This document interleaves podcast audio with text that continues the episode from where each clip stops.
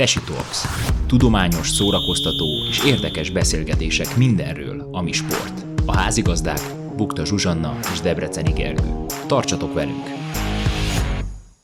Sok szeretettel köszöntök ismét mindenkit, ez itt a Tesi Talks podcast. Én Debreceni Gergő vagyok, és itt van velem a társházigazda Bukta Zsuzsanna. Szia Zsuzsi! Szia Gergő, köszöntök mindenkit!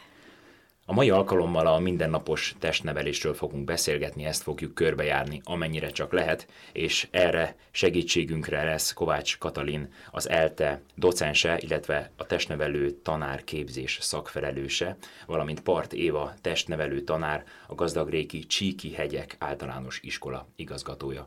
Üdvözöllek titeket is! Üdvözöllünk, szeretettel köszöntünk minden kedves hallgatót! Én is szeretettel köszöntök minden kedves hallgatót, és téged is, Gergő. Vágjunk is bele az elejébe, és hát ha esetleg valaki nem tudja a prókat, a kontrákat, vagy az okokat, kezdjük azzal, hogy mennyire volt indokolt a mindennapos testnevelés bevezetése, mennyire volt szükséges Hát testnevelő tanárként azt gondolom, hogy már hamarabb kellett volna bevezetni a mindennapos testnevelést. Nagyon-nagyon fontos, hogy a gyerekek minden nap tudjanak mozogni, ez nem mindenhol valósulhatott meg, és a mindennapos testnevelés bevezetésével ugye felmenő rendszerben vezeték be a 2012-es 13-as tanévben. Onnantól kezdve azért a gyerekek sokkal többet tudtak mozogni, akár testnevelés órán, vagy a délután folyamán, amikor az iskolában, valamelyik iskolában úgy volt megvalósítva, vagy 3 plusz 2-ben, vagy pedig, hogyha délelőtt tudták megvalósítani minden testnevelés órát, akkor pedig öt nap alatt minden nap volt testnevelés órájuk, tehát ez nagyon fontos szerintem. Nem, nem, ja. bocsánat, nem, nem, nem az lenne a, a magától értetődő, hogy a gyerekek um, mozognak és, és fizikai aktivitást végeznek. Mi volt annak a tünete, vagy volt-e valami tünete, hogy, hogy itt valami változás szükséges? Azért rengeteg felmérés, nem csak Magyarországon, hanem Európa szerte. Különböző vizsgálatok, felmérések Európa Uniósak voltak, amelyek a fiataloknak a fizikai állapotát, illetve a testsúlyát, többek között ezeket is mérték nem az, hogy elkeserítő volt az eredmény, hanem ráadásul a Magyarország még legtöbbször az utolsók között kullogott. Tehát hiába sajnos a nagyon kiemelkedő sporteredmények, ugyebár ahhoz képest, hogy milyen a lakossághoz mérten arányaiban a legtöbb olimpiai aranyat, illetve olimpiai érmet hozzuk haza, ehhez képest a lakosság de nem csak a felnőtt lakosság, hanem gondolunk itt a fiatalra is. Nagyon szomorú képet mutattak, amikor az általános kondicionálás, koordinációt, illetve a testsúlyokról szám adatokban objektíven kellett bemutatni. És ez készítette arra akkoriban a parlamentet és minden szakembert, hogy SOS azonnal álljanak föl, és ha semmi más, legalább iskolai kereteken belül biztosítsuk a mindennapi mozgást. Én sok szakembertől azt hallom, és akkor lehet, hogy ebben a beszélgetésben én leszek majd az ördög ügyvédje, uh-huh.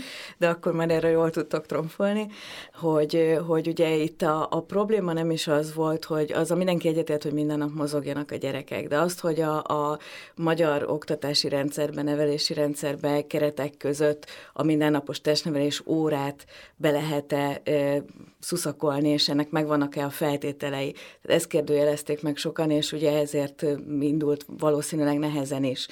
Tehát, hogy a, és korábban is jogszabályilag a mindennapos testmozgás, az, az, azt köte, arra kötelezték az iskolákat, gondolom nem valósult meg olyan szinten, tehát ettől a kényszertől jobban megvalósult, de mit gondoltok erről, hogy, hogy akkor a testnevelés óra és óra keretben megvalósítható-e? Hát mivel felmenő rendszerben vezették be, azért az iskoláknak azért volt ideje felkészülni arra, hogy az a négy év, az alatt a négy év alatt meg tudják oldani ezeket a létesítmény feltételeket, illetve meg tudják szervezni azt, hogy a gyerekek megfelelő körülmények között tudják a mindennapos testnevelés órákat, meg, vagy órákon részt venni. Úgyhogy én azt gondolom, hogy erre volt idő. Nagyon nehezen, főleg hát hogy gondolunk egy városi iskolára, akkor azt gondolom, hogy nagyon sok iskolában nagyon pici tornatermek vannak, nagyon kevés az a hely, ahol ezeket meg lehet valósítani, de mondjuk kisvárosban, vagy egy falusi körülmények között, ahol a gyerekek ki tudnak menni az udvarra, ahol van udvar, ott biztos, hogy könnyebben tudták ezt megoldani.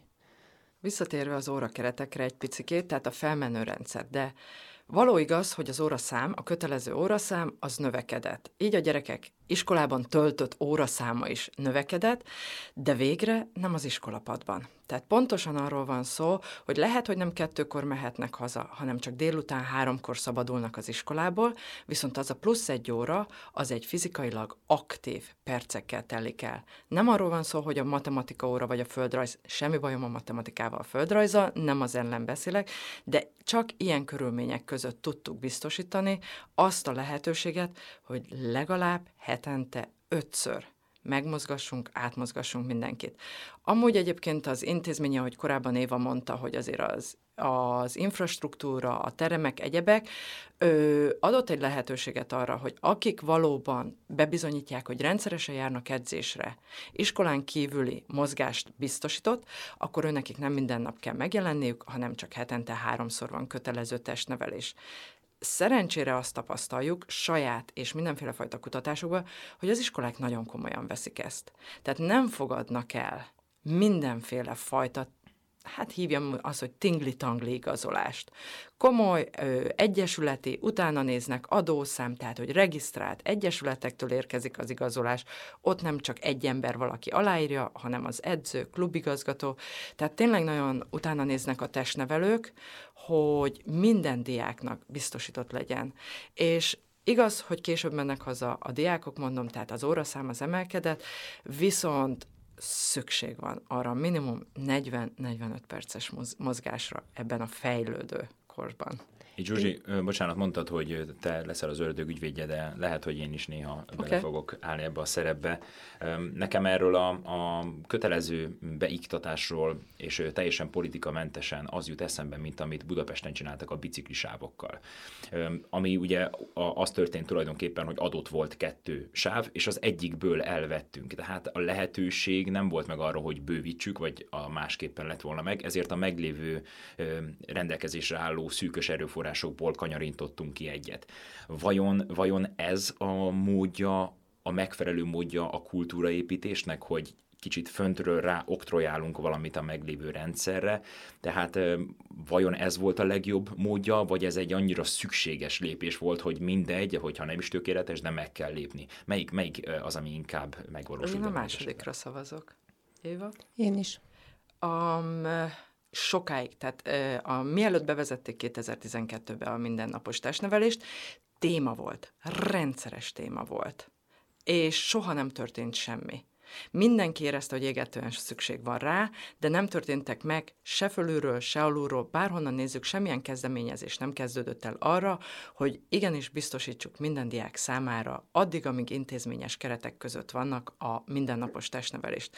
Ezek után nem volt más választás lehetőség, hogy fölülről indítsuk el, káosz volt, való igaz, nehéz volt, de akkor legalább, hogy mik azok, amik hiányoznak, melyek azok az infrastruktúrális, és itt nem csak a tornateremre gondolok, hanem van azért ilyen, hogy öltöző, tanári szoba, egészségügyi szoba, a szerek, tehát egy nagyon komplex, összetett dolog, mert való igaz, amíg az alapvető minőségi infrastruktúra nem áll rendelkezésre, addig mit érünk el? A másik része pedig, tehát ez is elkezdődött, illetve a testnevelő tanár hiány és hogy hogyan kell akkor a testnevelő tanár képzésnek alakulnia, változnia. Itt ö, szükség volt erre a nyomásra, és szépen szerintem napjainkra letisztult, és tud egyről a kettőre, ha kakas lépésekkel is, ezt nem tagadjuk, hogy nem rohamléptekkel haladunk, de kakas léptekkel azért ez kezd letisztulni és javulni mindenképpen. Az nem lett volna esetleg hatékonyabb, hogyha azokban az iskolákban, ahol megvannak a feltételek, tehát a tanár létesítmény, és, és meg tudják, tehát hogy első lép, úgy lett volna felmenő rendszer, hogy ott kezdik el, és a többi hely, és, és rengeteg olyan pályázatot kiírni, amivel segítik azokat az iskolákat, ahol, ahol ezt nagyon erő, tehát nagyon nehéz, lett, nehéz volt bevezetni ezek miatt. Szubjektív lett volna eldönteni, hogy melyik azok, az, melyik azok az iskolák, ahol ezt meg lehet valósítani, és melyek azok az iskolák, ahol nem, és valószínűleg nagy ellenállás lett volna ezzel kapcsolatban, hogy mindenki próbálta volna ezt valahogy a kukába söpörni, ezt az egészet. Én azt gondolom. Uh-huh. én, én nagyon fontosnak tartom, hogy ez bevezetni bevezették, mert muszáj a gyerekeknek minden nap mozogni. Ez a, egyetértek az évával. Az ellenállás, főleg ezt emelném Igen. ki. Tehát, hogy ahogy az előbb mondtuk, hogy az óraszám emelkedett, az iskola terheltsége, egyebek, mindenki inkább csökkentette volna a testnevelés, az, a minőségét inkább valahol alul értékelte volna, csak hogy ne nekünk kelljen bevezetni. Nagy volt az ellenállás. Igen, én, Ez én, való igaz. Bocsánat, hogy közbeszólok, ilyen 28 évig itt egy belvárosi gimnáziumban tanítottam, a Verespáni gimnáziumban, és uh, ott addig úgy volt megvalósítva a testnevelés, hogy 9-10-be volt három testnevelés óra, és 11-12-be csak kettő, mert nem volt elég létesítményünk, tehát nem volt három kis tornatermünk van, egy iskolaudvarunk volt, tehát nem, nem tudtuk másképp megvalósítani, és amikor ez bejött, akkor mindenki fogta a fejét, hogy úristen, mi lesz, Elvittük a hetedikeseket úszni, utána, amikor már lehetett, megoldottuk három plusz kettőbe, délelőtt három óra, délután két óra, az iskolai sportkörökkel megvalósítottuk ezt a lehetőséget, és igen, nagyon-nagyon sok gyerek, tehát alig lézengett egy pár gyerek, például nálam a fiú kosárlabda edzésen, amikor ez bejött, 40 gyerekem volt hirtelen és igen, azok szere- megtanulták, ö, megtanulták a kosárlabda szabályát, megtanulták a kosárlabdát valamilyen szinten, és igen, még versenyeken is indultam velük, amatőr versenyeken, tehát én azt gondolom, hogy nagyon fontos, hogy a gyerekek ezt megkapják, ezt a lehetőséget. Itt beszéltünk a, az igazolásokról. Én nekem is szerencsém van jó pár ilyet aláírni, hiszen U12-es csapatom van jelenleg nekem is, illetve dolgoztam korábban más korosztályokkal is, és az igazság az, hogy bár nagyon kicsi az a minta, ami alapján én tudok beszélni, de elég jelentős arányban tapasztaltam azt, hogy voltak, akik csak megjelentek, adott esetben még mondjuk fizetik is a tagdíjat, de nem igazán járnak edzésre, nem mondjuk heti egy alkalommal, ami hát még azt a kötelező mozgást sem feltétlenül tölti ki, illetve illetve nem vagyok róla meggyőződve, hogy ez a fajta adalék, ami, amit mondjuk mi hozzá tudunk tenni, főleg már ilyen 10-11 éves korban, az ki tudja váltani azt a, azt a, a hiányt, és itt rá is kanyarodnék kicsit a szakmai vonalra, azt, amit, amit a testnevelés órán kellene, hogy megtanuljanak a gyerekek, és nem ebben a korban. Tehát a, a kérdésem igazából kettő felé ágazik. Az egyik, hogy itt mindennapos testmozgás a cél, vagy a testnevelés valóban, és kicsit a, a képzésről, tehát a tanári, testnevelő tanári képzésről, hogy ebben a tekintetben van-e változás, és bizakodhatunk-e, hogy a jövőben tényleg sokkal-sokkal komolyabb szakmai tudással érkeznek majd a, a fiatal gyerekekhez ezek a, ezek a testnevelők. Ez egy izgalmas kérdés, kezdje nyugodtan. Hát én nem gondolom azt, hogy a testnevelő tanári képzéssel nagy baj lenne. Én mentor tanárként is dolgoztam a testnevelési egyetemről, jöttek hozzám hallgatók, és igen, kellett nekik nagyon sok mindent megtanítani. Magát a tanítást nem tanulják meg igazából, és de azt gondolom, hogy a megfelelő tudással rendelkeznek. Tehát rendelkeznek azzal a tudással, amivel be lehet őket engedni gyerekek közé.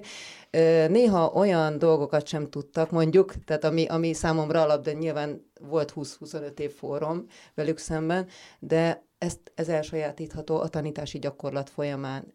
Az, az alaptudásuk szerintem abszolút megvan ahhoz, hogy, hogy testnevelőként és jó testnevelőként dolgozzanak. Problémaképpen én arra is utaltam, hogy ugye megnövekedett az óraszám gyakorlatilag minimum megduplázódott, és vajon lekövette-e a, a testnevelő szakos hallgatók, vagy a jó szakemberek száma tehát ki tudja elégíteni a jelenleg rendelkezésre álló szakképzett testnevelő ezt a meg, megnövekedett óraszámot, mert a valóság, megint csak kis minta és a közvetlen környezetemből uh-huh. tudok tapasztalatot hozni, hogy olyan hát nevezük szakembereknek, de olyan ö, oktatással foglalkozó ö, ö, fiatalok is rá kényszerülnek, vagy az iskola kényszerül rá, hogy tanítsanak, akiknek hát nem, hogy a szakmai ö, végzettsége, tudása nincs meg, de hát más téren sem biztos, hogy, hogy alkalmasak arra, hogy megfelelőképpen ellássák ezeket a feladatokat, és ha őszinte akarok lenni, én nem lennék nyugodt, hogyha ha egy nem túl magasan kvalifikált ember foglalkozna az én gyerekemmel alsóba, vagy akár a gimi, gimi korai éveiben. Ne is legyen. Tehát ez, ez egy balesetveszélyes üzem. Tehát ezt hozzá kell tenni. Nincs mese. Most jelenleg nagyon nagy a szakemberhiány valóban, és nem csak arról van szó, hogy a szakemberhiány nagy, hanem akik a pályán vannak, a tanulói létszám is megemelkedett. Tehát ahhoz képest, hogy ahogy az előbb mondtam, hogy balesetveszélyes üzem, kétszer annyi diákja van egy testnevelőnek, mint egy magyar tanárnak. És ezt most úgy képzeljük el, hogy a magyar és a, mate- a matematikával is, tehát egy tanulmány összehasonlította, ott ülnek a padba a diákok, míg azért a testnevelőnek meg kell mozgatni különböző alakzatokat, formákat, játékok, nem szeretném elkezdeni a bordásfalra, kötélre, bizonyos helyekre fölküldeni. Tehát valóban ö, nagyon nagy ö, hiány van most testnevelő tanárokban, és főleg akik még edzőt sem szívesen küldünk be, még edzőt sem szívesen alkalmazunk, mert teljesen más a testnevelésnek az üzenete, mint az edzésnek. És visszatérnék egy picikét az előző, hogy a testnevelés és a mindennapi mozgás, hogy mi a különbség. Ez egy nagyon érdekes kérdés, mert Magyarország vagy itthon tulajdonképpen most kezdtünk el gondolkodni azon, hogy a testnevelésnek megváltoztatjuk a nevét hogy nem testi nevelés és testnevelés lesz, hanem testnevelés és egészségfejlesztés. Nyugaton már nagyon régóta elindult az a fajta gondolkodás, hogy nem csak a motoros képességek fejlesztése történik, és nem csak automatikus hozadéka a testnevelés óráknak az érzelmi és a kognitív képességeknek a fejlesztése, hanem erre tudatosan nevelőként építünk, és nevelőként beleépítjük az óra tanterbe. Ez egy nagyon komoly kihívás egyébként, és ez nagyon érdekes a testnevelő tanárképzés részéről, mert azt tudni kell, hogy amikor egy testnevelő tanár végez, tehát a pályája végén elmegy a tanítási gyakorlatra, vizsgatanításra, egyebekre, az első, amit mérnek, hogy hány százalékban voltak a gyerekek aktívak a testnevelés órán. Tehát az aktivitás szintjét, mondjuk így. És ha egy bizonyos szintet nem ütnek meg a diákok, sok volt a várakozási idő, sok volt az ácsorgás, egyebek, akkor abban a pillanatban nem is biztos, hogy a diák teljesítette a vizsgát. Viszont abban a pillanatban, amikor mi el akarunk magyarázni dolgokat, és hogy mi miért történik, hogyan történik, vagy akár egy pedagógiai esetet szeretnénk elemezni, hogy bármikor egy mérkőzés végén dulnak, fullnak a 10-12 éves fiúk, szerintem ezt úgy mindenki nagyon könnyen el tudja képzelni, és így megállunk, és akkor járjunk a problémák mélyére. Hol van el a kutya elásva? Időigényes. Nem mozog a gyerek. És egy aktív testnevelő, függetlenül attól, hogy most végzős diákról beszélünk, vagy aktív testnevelőről, melyik kis ujjamat harapjam? A, azt a 10-15 percet, most akkor a pulzust még megint tudtam volna fokozni, egy kicsikét az állóképességét, a fitness egyebek, viszont valahol a fejekben is rendet kell csinálni és ugyebár főleg gimnáziumban, már ott nincs mese, a natban is le van írva, hogy a mindennapos mozgásra való nevelés az elsődleges cél. Hogy úgy menjenek el a diákok 12. után, úgy hagyják el az intézmény falait, hogy a vérükbe legyen az, hogy meg kell mozdulnom minden nap legalább 30-35 perc erejéig. Innentől kezdve megint nekem tanítanom kell a testi nevelés, hogyan melegítek be, melyik izomcsoportot, miért azt az izomcsoportot, milyen mozgást végzek, mire vagyok képes. Tehát individuálisan szinte minden egyes diáknak meg kell tanítanom, hogy melyik az a mozgás, ami a személyiségéhez, alkatához, és így ö, ö, sorolhatná, a legalkalmasabb lesz, és amit ő a legszívesebben csinálni fog, akár önállóan is. És önállóan úgy, hogy abból neki csak előnye, és ne sérülése, műtét, stb. bármi hátránya származon. Tehát ez egy hihetetlen izgalmas, sokoldalú kérdés, és igen, a testnevelő tanároknak, hogy ez fekete vagy fehér, ilyen nincs hanem nagyon személy központú, diák központúnak kell lenni mostantól kezdve a tanárképzésnek. Én nem tudom, hogy mit, mit le, igen, te abszolút értem, amit mondasz, és nagyon igazad is van, tehát nem tudok vele vitatkozni, de ugye ami a, a, az oktrojálás, meg a bevezetésnek az előkészítetlensége miatt zavar bennünket, hogy például ugye itt rögtön akkor a testnevelő tanárképzésben a létszámokat, a minőséget, a stb. kellett volna emelni, legalább akkor, amikor elkezdődött ugye az egész felmenő rendszerben, és ez én, ha jól tudom, nem történt meg, és most is bajban vagyunk, illetve nem tudom, hogy ti mit láttok, hogy van-e elég képzettes nevelőtanár, csak nem mennek el a pályára, vagy pedig nincs is elég képzettes nevelőtanár, vagy, vagy sok a pálya elhagyó. Nagyon, nagyon rossz híreket lehet arról hallani, vidéki ismerőseim mondják, hogy, hogy évekig nem lehet fölvenni, nem tudnak fölvenni. Ez nyilván más, más órákon is probléma, tehát nem csak a testnevelő, de hogy, hogy, hogy ti a testnevelő tanárképzésben mit láttok, hogy mennyire mennek el a végzősök a pályára, vagy mennyire tudnak ott maradni? Hát én azt gondolom, hogy nagyon kevesen mennek el pályára, mert, mert nem tudnak annyi pénzt keresni a tanári pályán, amennyi mondjuk egy majd egy család eltartása szükséges későbbiekben illetve más területen sokkal több pénzt tudnak keresni. Tehát akár egy szakedzőként, akár Pláne most a sportban, igen, ott azért igen, elég szépen lehet, van, igen. Van, tehát a, a, azért vannak a pályaelhagyók, mert nem tudják megkeresni azt a pénzt, ami a életkörülményeik a megfelelő fenntartásához szükséges lenne. Én ezt gondolom. Amit látunk, hogy tényleg a végzősök közül Változó, tehát évfolyamonként változó, hogy hányan mennek el, de nem mondhatjuk azt, hogy a döntő többsége. A másik pedig az, hogy ha sikerül is egy, egy-egy évfolyamot valahogy a tanári pálya felé ö, terelni, és el is mennek tanítani, mert tényleg könnyen kapnak állást, és válogathatnak.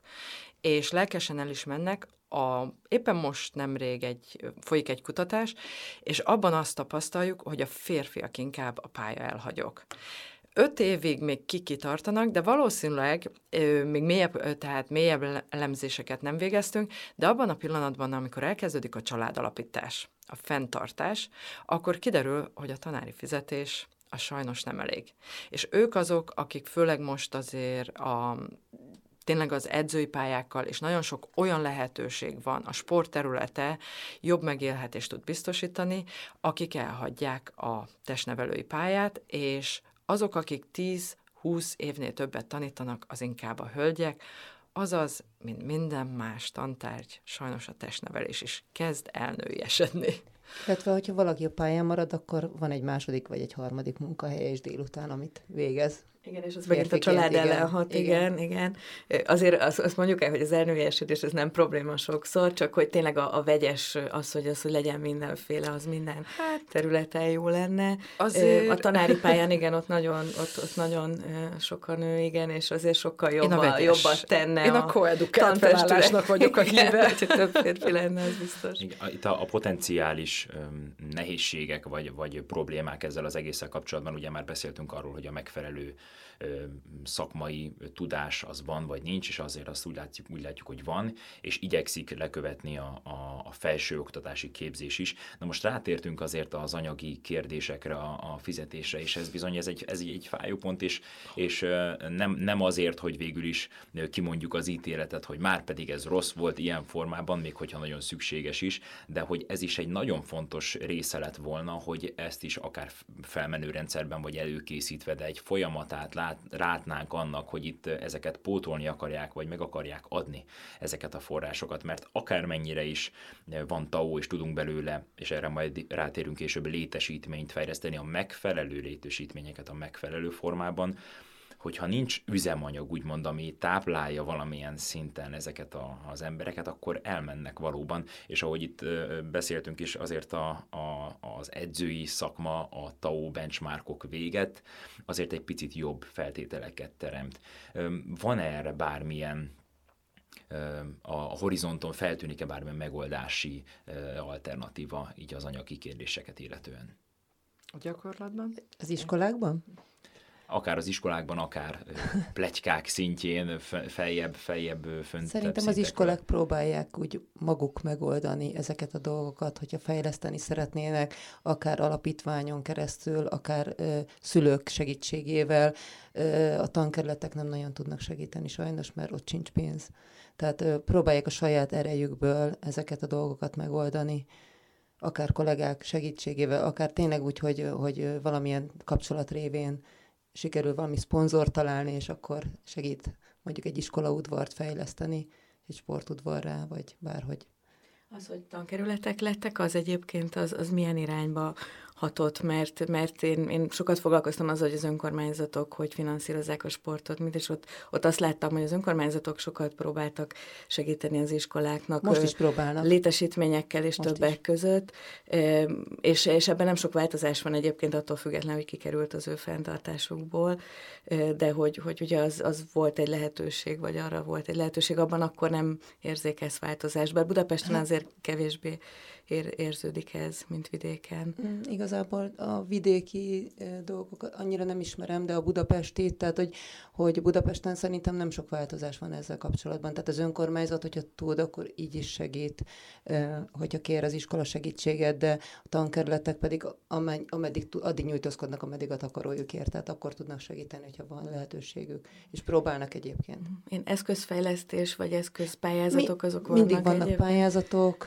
mindig vannak lehetőségek, olyan, olyan pályázatok is vannak, hogy volt ilyen, hogy a száz legsportosabb iskola, és akkor, hogyha minél több sportversenyen részt vett az iskola, akkor, akkor lehetett nyerni, mit tudom én, több százezer forintos sporteszközöket, ami, amiket egy, ki lehetett választani, az iskola mit szeretne, tehát azért vannak olyan lehetőségek, amik, amelyekből lehetett fejleszteni az eszközfeltételeket is, az eszközöket is az iskolában, de nyilván azért sokkal több pénzre van szükség az, hogy ezt normális keretek között tudjuk csinálni. Nekem erre amúgy lenne ötletem, mert én, én, a, én, a, én a TAU támogatásokból irányítanék az iskolába. Mert lehet, Nagyon hogy nem iskola úgy... próbálta hozni egyébként, hogy csinálnak Igen, csak ISK, tehát iskolai is... sportkörből, uh-huh. vagy mhm. DS-et csinálnak, DS sportköri, vagy DS, DS Sport Egyesületet, és akkor a harmadik évben úgy tudom, Csinál hogy egy olyan lehet... szakosztályt, amelyik beletartozik a. Igen. igen. Én, én biztos, hogy azt csinálnám, mert ugye az iskolától egy kicsit idegen ez, hogy ugye cégek, céges kapcsolatai legyenek, hogy, hogy a, hogy, hogy a TAU-nak egy részét, egy százalékát irányítanám direktben az iskolákban, és akkor valamilyen pályázati rendszerben, vagy valahogyan teríteni, tehát hogy ne kelljen nekik még ezt a munkát is elvégezni, hogy keresik a forrást, hanem a, ami leesik a, ugye a versenysportból, ez nagyon jó lenne.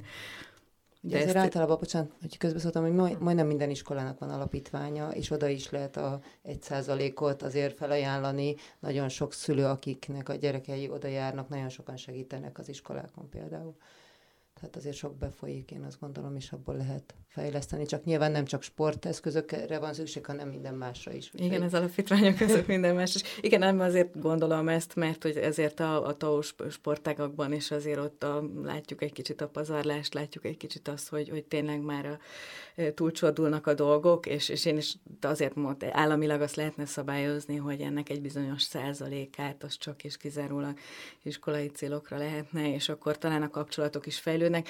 Erről jut eszembe, hogy fejlődtek a sportegyesület iskolai kapcsolatok, mert ugye itt, itt a, a megoldás sok az, a, a heti öt testnevelésre azért ugye ez ebben rejt, rejlett lehetőség, és ez nagyon jó is lenne. Hát amennyire én tudom, tehát igazándiból testnevelő tanárom múlott, mert jó pár kutatást végeztek azért ez az infrastruktúra, ez eszközellátottság, stb., és volt olyan is, amelyik iskolaigazgatókat kérdezett, volt olyan, amelyik testnevelő. Amikor a testnevelőket kérdezik, akkor mindegyiket mondjuk azt, hogy egy ötös skálán három alá, tehát kettő egész valamilyenre ö, osztályoztak. Abban a pillanatban viszont, amikor az iskolaigazgatókat kérdezik, ők még a tornaterem, uszoda esetleg, de ne is beszéljünk ilyenekről, tornatermeknek vagy a sportudvarnak az ellátottságát hasonlóan rossz szintre, felújításra, bővítésre, kiegészítésre szorulónak minősítik, mint a tesi tanárok, de ha jön az eszköz ellátottság, azt hiszik, hogy minden rendben. Hm. Tehát hihetetlen nagy különbség van. Bocsánat, nem minden iskolaigazgató testnevelő tanár. Tehát egyébként jelentős száma az iskolaigazgatóknak itt szeretném elmondani, hogy nem ritkaság a testnevelő tanár, de nem mondhatjuk azt, hogy többségében. Ezt a részét már igazándiból nem látják a vezetők. És tényleg azért, ahol kezdtem a mondandómat, hogy ha a testnevelő tanárban van még szufla, energia, igény arra, hogy fölvegye a kapcsolatokat az egyesületeket, vagy ahogy az előbb az Éva mondta, hogy behozza a délutáni foglalkozásokra a környékbeli valamelyik egyesület szakosztályát, és akkor azt, mint ahhoz próbálják, akkor megtörténnek ezek az úgynevezett nagymamám szavával összecsapások. Ezek a jó indulatú összecsapások, de ha esetleg a testnevelő tanárnak erre már nincsen módja, lehetősége, mert ez rengeteg adminisztrációval jár, a pályázatok kutatása ahhoz, hogy az eszközellátás jobb legyen.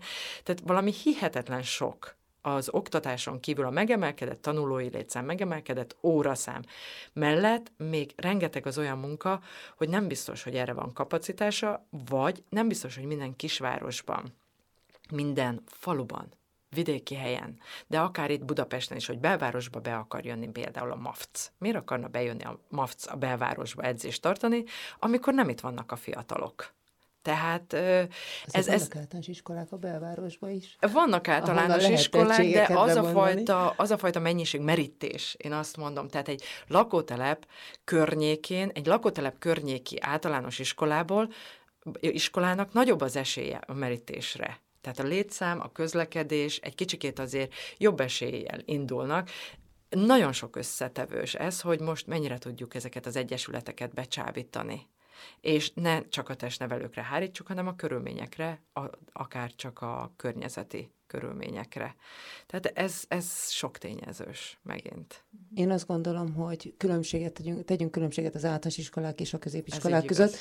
mert a középiskolák már nem szoktak nagyon együttműködési megállapodásokat kötni egyesületekkel, mert már addigra a gyerekek már ugye Előtt, vagy versenysportolók, vagy, vagy tehát nincs, nincs értelme, viszont az általános iskolákban nagyon sok általános iskola köt együttműködési megállapodás különböző sport szakosztályokkal, iskolákkal, illetve sportegyesületekkel annak érdekében, hogy a gyerekeket tudja mozgatni, illetve akár edzők is oda jönnek, és igen, akkor délután, hogy ez délután tartanak lehet, edzéseket, illetve, hogy a mindennapos testnevelés is meg tudják valósítani. Tehát az, ez mondjuk létesítményes eszköz szükséges ehhez, de hogyha megvan a megfelelő létesítmény, akár, akár az edzőket oda viszik, és akkor a bázisiskolákat, az lesz az, annak az egyesületnek a bázisiskolája, az egyik, és akkor ott a előkészítőbe, vagy, a, vagy akár már versenykorosztályt is csinálnak, és az iskola csapatát viszik végig. Tehát ilyen van. Külön szerencsés helyzet, amikor egy egyesületnek az alkalmazottja edző, testnevelő tanár is egyben egy adott iskolában, és akkor egyfajta ilyen,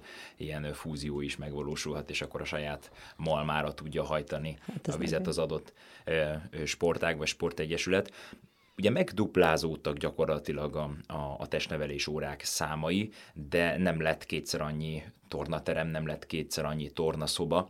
Milyen alternatív, alternatívák jöttek létre, és ezeknek a, a, a szakmaisága vagy a létjogosultsága mennyire elfogadható. Hallottam itt olyat, hogy volt, aki úgy váltotta ki bizonyos óraszámot, hogy mondjuk néhány alkalommal elmentek hétvégén kirándulni, vagy, vagy kimennek szemetet szedni az utcára, ami végső soron mozgás, de hát itt azért biztos, hogy van, érheti némi kritika ezt a fajta alternatívát. Mit gondoltok erről?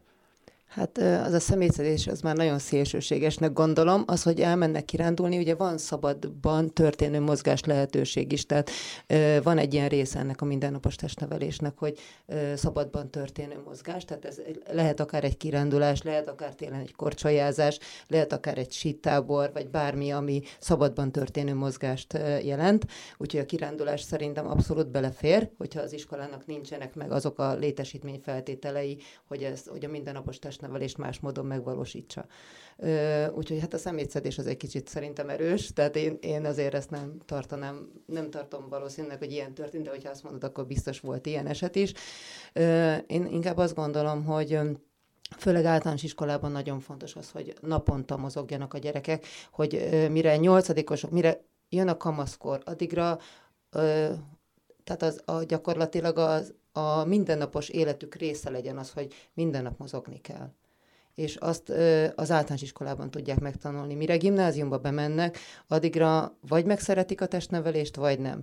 Tehát én, nekem volt lehetőségem gimnáziumban is tanítani nagyon sokáig, ö, van lehetőségem most általános iskolában tanítani, sőt, elsősöket tanítok, akik mindenre azt mondják, hogy mondom, gyerekek, ma padgyakorlat lesz. Hurrá, padgyakorlat. Mondom a zsám, hogy hurrá, zsám, hogy ma kosárlabda, hurrá, kosárlabda. Gimnáziumban ma padgyakorlat lesz lányok. Tanárnő, de ne. De tényleg. Szóval a- annyira nagy a különbség, és annyira ezeket a gyerekeket nem szabad hagyni, hogy, hogy, hogy megutálják a testnevelést. Na, ehhez kellenek jó testnevelők, illetve ehhez kell olyan létesítmény és eszköz szükséglet, hogy ez megmaradjon a gyerekeknek. Azt gondolom, hogy ez nagyon fontos. Um, Érdekes egyébként, tehát az előbb beszélgettünk arról, hogy ez a kényszerhelyzet és ez a ráerőltetett. Ha valami jót kihozott, az alternatív mozgás lehetőségeknek a megkeresése. Én ezt üdvözítőnek tartom.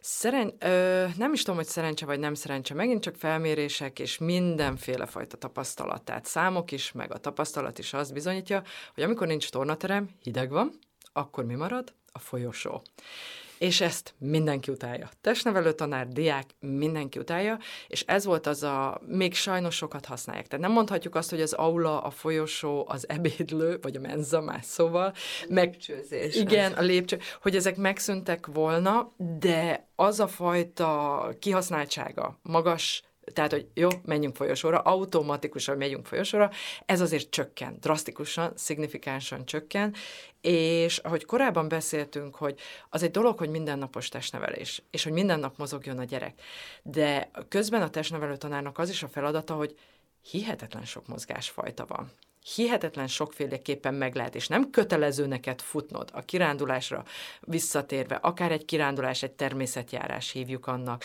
de a görkorcsolyázás nagyon sokan most már egyre jobban szaporodnak, és nem véletlenül fenntarthatók a műjégpályák, jégpályák, tehát van műanyagpálya, meg van igazi jégpálya, mert az iskolák akkor bérlik, és akkor folyamatosan viszik a gyerekeket úszodákról, nem beszélve, azt tánc, jelent, tánc, tánc minden, jó, a igen, a néptánc az, az volt az első, de utána ugye a gimnáziumba készülnek már a szallagavatóra, stb. Tehát azt jelenti, hogy nem csak bent mozognak, hanem kint szabadtérben is. Én ezt nagyon-nagyon fontosnak tartom, hogy nem vagyok egy konditerembarát, ez most, bocsánat, személyes véleményem, de hogy rákényszerülnek a testnevelők, hogy induljunk el kifelé is. Van szabadtér, és a szabadtér a mostani fitnessparkokkal télen-nyáron teli vannak a fitnessparkok, tényleg a legnagyobb hőségben, a legnagyobb hidegben, ott vannak kint az emberek, és mozognak, és sokkal egészséges, egészségesebb szerintem, mint hogyha bent a levegőtlen, fűtetlen, én nem is tudom, tehát ezekben a pince helységű konditermekben csinálnák ezt, ezt azért egy nagyon nagy előnyének, ennek a nyomásnak, hogy el kellett kezdeni, és elkezdett a sportszakember társadalom, tehát a testnevelőkkel az élen, hogy milyen más lehetőségek vannak, mert így azért a gyerekek egy sokkal színesebb testnevelés órát kapnak általában. Hát ez nagyon fontos lenne szerintem, mert azért azt látjuk, hogy, hogy, hogy van különbség a között bőségesen, hogy a gyerek szeret sportolni, mozogni, vagy szereti a testnevelés órát. Ugye ezért ez e között. És az hogy, az, hogy a kettő jobban közelítsen egymáshoz, ahhoz valóban szerintem az kell, hogy az alternatívák meg legyenek. Mert az, hogy, az, hogy szeret gördeszkázni, ugrálni, falat mászni, olyan alternatív uh-huh. mozgásformák a biciklinek százfajta változata, ami most van, azt, azt nagyon-nagyon sok gyerek szereti, nagyon sok gyereket bele lehet lehet ebbe vonni, vagy ezek az újfajta Spartan résztípusú dolgok, amik kihívást jelentenek, eh, amit persze nehéz bevinni a testnevelés órába, vagy nehéz, nehéz eh, ott megmutatni, eh, de az, hogy, az, hogy igen, hogy délutánival, vagy összevontal, vagy próbáljuk ki ezt is, próbáljuk ki ezt is, és akkor mindenki megtalálja magáit, ez szerintem borzasztóan fontos. Mi a, a tapasztalatotok? Most azért már lassan tíz éve működik ez a rendszer. Mi a tapasztalatotok a gyerekek visszajelzései alapján? Hogyan viszonyulnak ehhez? Mennyire érzik tehernek? Mennyire érzik egy ilyen szükséges rossznak, megúszandó problémának? És mennyire van már egy ilyen, egy ilyen organikus szeretet, a mozgás iránti szeretet, ami kialakult ez idő alatt? Érezhető vagy egyik, vagy másik szélsőség, vagy, vagy teljesen vegyes ez a, ez a minta? Hát én azt gondolom, hogy megint, megint tegyünk különbséget általános iskola és középiskola között mert általános iskolában, főleg alsóban a gyerekek nagyon-nagyon szeretnek mozogni, és ez a kamaszkorral csökken ez a mozgás, mozgás iránti igény, és hogyha ezt nem kapják meg, ezt a mindennapos testnevelést, akkor igen, el, el, tehát el tudnak lustulni nagyon, és gimnáziumban sokszor nyűgnek élik meg ezt a mindennapos testnevelést. Az, hogy nekik, hogyha három testnevelés órájuk van délelőtt, akkor melyik mozgásra menjenek délután, tornára, röplabdára, kosárlabdára, stb. ezt kiválasztani, nekik még, és hogyha van joga, akkor nagyon sokan járnak jogára, mert ott csak ülni kell. Tehát nagyon, de tényleg ez, ez ilyen van, és, és nagyon jó lenne, hogyha minden nap, tehát minden iskolában meg tudnak valósítani ezt, hogy tényleg minden nap tudjon a gyerek egy testnevelés órán részt venni, és ne 3 plusz 2-be vagy 4 plusz 1-ben mozogjon a gyerek, hanem tényleg minden nap, de hát ez nagyon nehéz összehozni, úgyhogy ez a baj. Vannak erre felmérések egyébként, hogy a diákok mit Vannak. mondanak, és hogy nyilván fiú-lány különbség, korosztályi különbség, az nyilván, nyilván nagyon kijön. Nem, egyébként érdekes módon a fiúlány nem jön ki, és ugye mindig csak azt tudják mérni, hogy a nem csak, de az egyik mérőeszköz a testnevelésnek a kedveltsége, tehát hogy mennyire kedvelt tantárgy.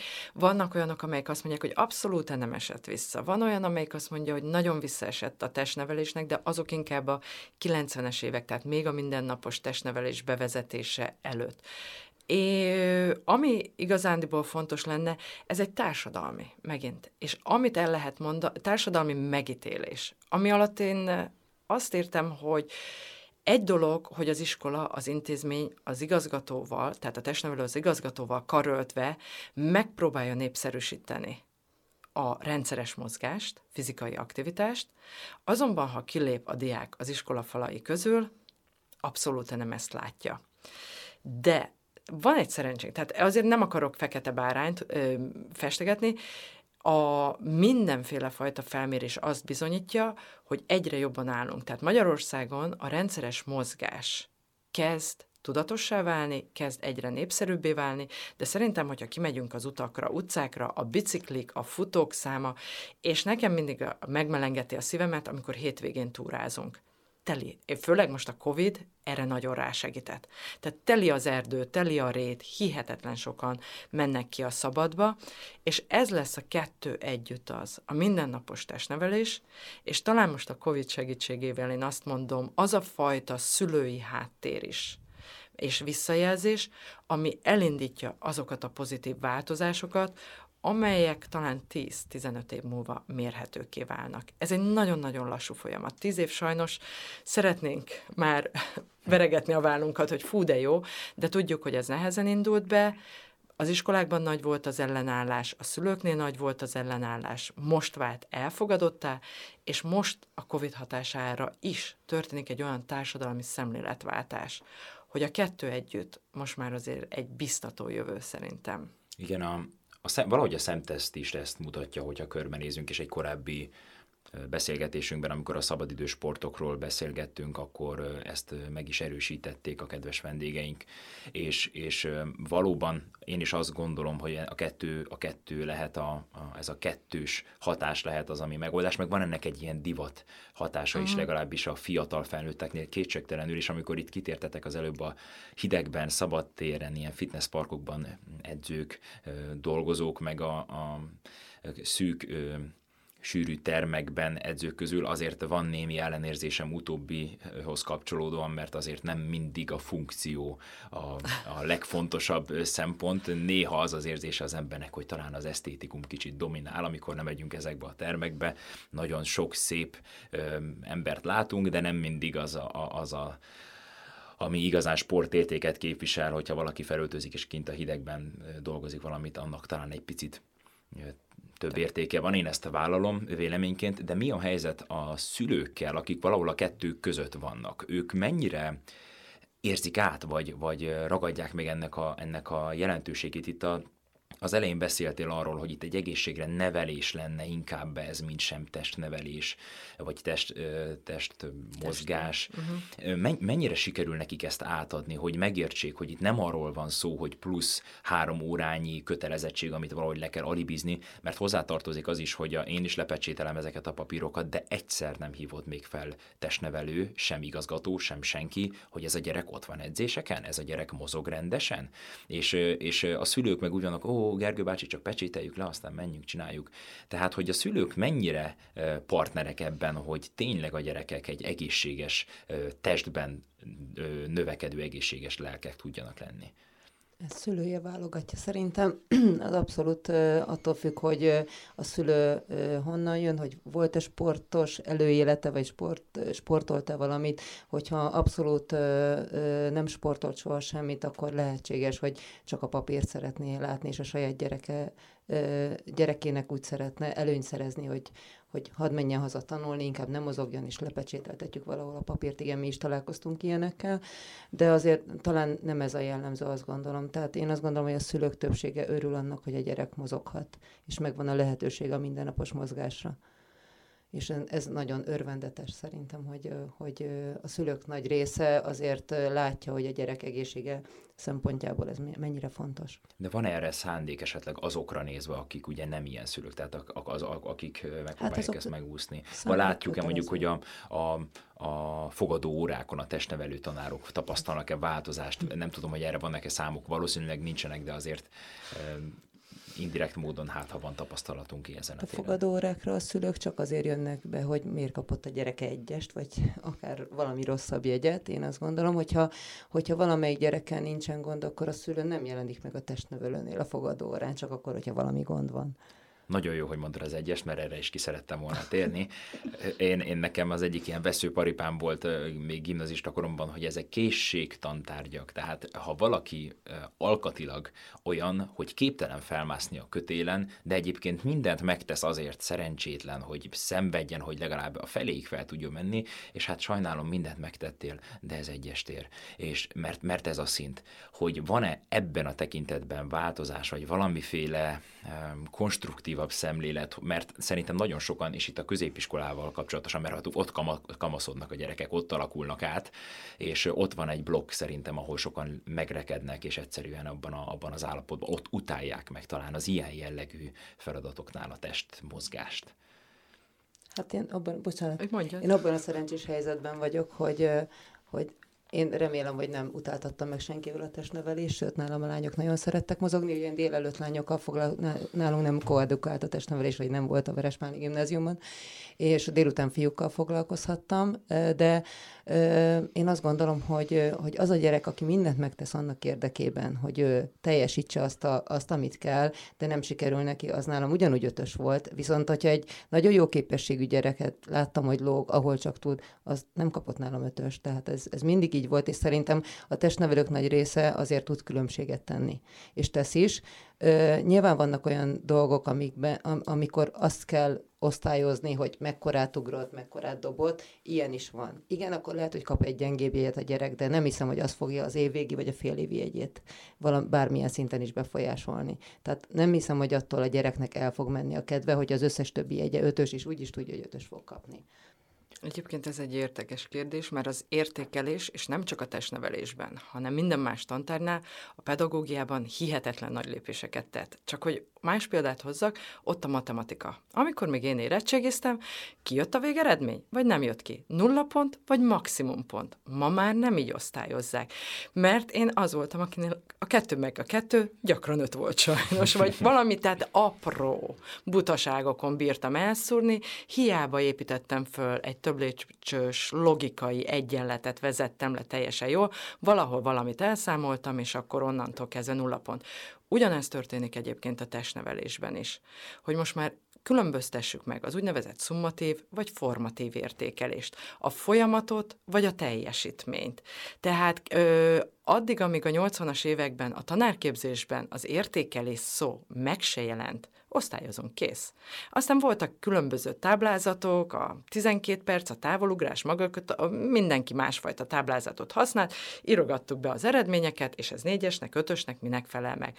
Ma már nem ez megy. Tehát nagyon összetett, külön, órák, és majdnem, hogy egy, hát a fél éves tantárgynak nem mondanám, de több órán keresztül, hogy hogyan lehet értékelni, mi alapján értékeljünk, és utána a gyerekben alakuljon egy kép ki arról, hogy mire képes, mire nem. Nem, valóban nem vagyok képes fölmászni a kötére, de ez nem a világ vége ettől még lehetek jó másban, lehetek ö, koordinált, lehet ritmusérzékem, és hány olyan tulajdonság van még, amire én képes vagyok. Én hiába tudok fölmászni a kötére, viszont a zenével együtt mozogni, az egy kihívás számomra. Tehát ez, ezeket a dolgokat próbáljuk megtanítani, hogy az értékelés inkább egyfajta melyik irányba mozduljon el. Megint visszatérve arra, hogy amikor majd egyedül önállóan fogsz ö, szerepelni, menj el nyugodtan táncórára, de hogy nem te leszel a tánckirály, az biztos.